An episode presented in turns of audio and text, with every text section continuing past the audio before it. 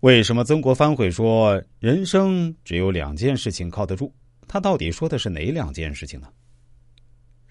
道光年间，曾国藩在写给朱棣的信中说：“吾人只有尽德修业两事靠得住，人生路漫漫，万事需靠自己，钱权名利转头成空，唯有人品与努力才是真正靠得住的。从长远来看，人生路。”是靠人品去打拼。我们常说不忘初心，初心就是人品。想赢得人生，必须靠自己；生活想要美满幸福，必须靠努力。曾国藩认为，一个人的人品是要比能力更为重要的。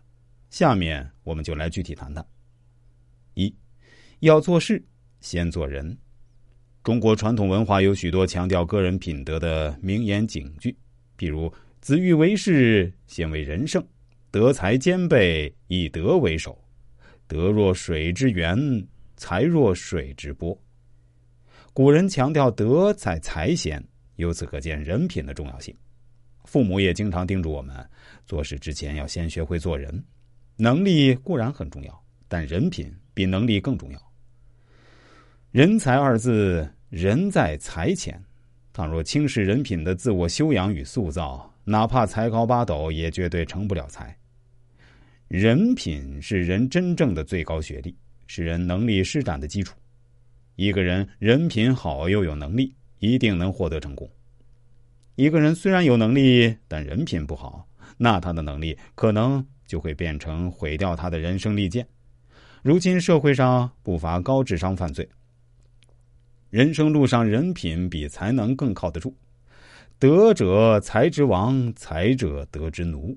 有德而无才，不过是一个粗汉；有才却无德，却会变成一个恶人。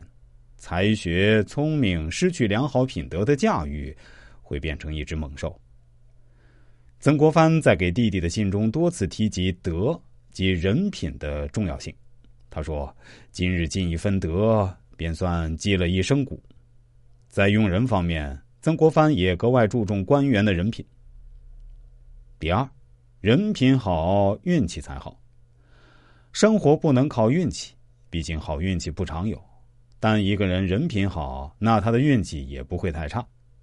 人与人之间，人与社会之间，本就该传递美好。一个品行好的人，在将自身的善良与美好传递出去的同时，也会收到来自他人或来自社会的美好与善意。江中源为人讲信义，在参加会试期间，曾两次护送友人灵柩回原籍，千里跋涉，善始善终。咸丰帝登基后，诏令部院九卿举荐贤才，时任礼部左侍郎的曾国藩举荐了江中源。